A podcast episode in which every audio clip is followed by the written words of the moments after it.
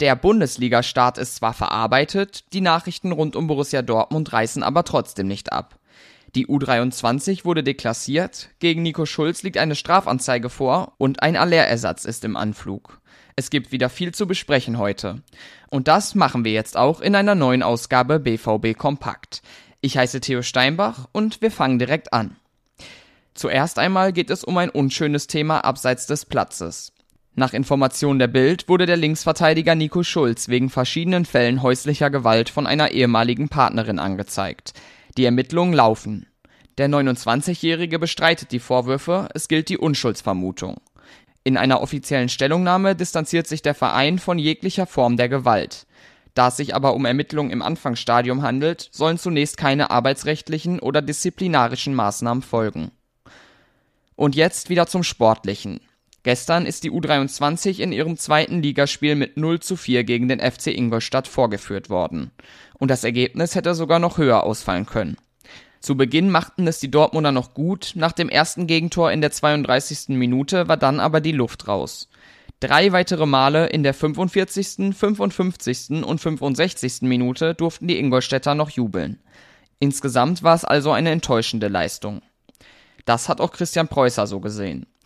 Es hätte noch ein weitaus höheres Desaster geben können. So realistisch muss man sein. Das war heute eine Stunde lang eine Vorführung, sagt der Trainer der Drittligamannschaft nach dem Spiel. Alle Infos zu der Partie hat Cedric Gebhardt zusammengefasst. Den Text findet ihr auf unserer Website. Und dann schauen wir noch einmal auf das Spiel der ersten Mannschaft gegen Leverkusen. Wer da besonders überzeugen konnte, ist Nico Schlotterbeck. Mit vielen guten Aktionen und starkem Einsatz war er einer der Besten auf dem Platz. Wir sind zufrieden, weil wir gewonnen und zu Null gespielt haben. Das macht vor der gelben Wand verdammt viel Spaß, sagt der Neuzugang, der vor allem über den Support der Fans ins Schwärmen kommt. Ein anderer Neuzugang, Karim Adeyemi, der konnte in den ersten Minuten auch überzeugen. Am entscheidenden Treffer zum 1 zu 0 war er direkt beteiligt. Nach 23 Minuten musste er aber vom Platz. Bei einem Zweikampf gegen den Leverkusener Linksverteidiger Hincapier wurde er am Sprunggelenk getroffen. Gestern gab es dann aber eine vorläufige Entwarnung. Eine strukturelle Verletzung könne ausgeschlossen werden. Adeyemi soll schon bald wieder auf den Trainingsplatz zurückkehren können. Und auch bei der Stürmersuche gibt es Neuigkeiten.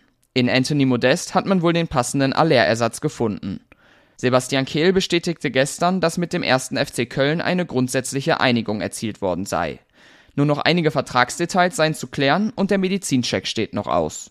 Bei dem Spiel der Kölner gestern war er aber schon nicht mehr im Kader. Der Transfer soll den BVB zwischen 5 und 6 Millionen Euro kosten. Darüber halten wir euch natürlich auf dem Laufenden. Wie gehabt findet ihr alle News über euren Lieblingsverein auf ruhrnachrichten.de. Mit einem Plus-Abo erfahrt ihr noch mehr. Für aktuelle Nachrichten und Geschichten könnt ihr gerne auf unseren Social-Media-Plattformen vorbeischauen.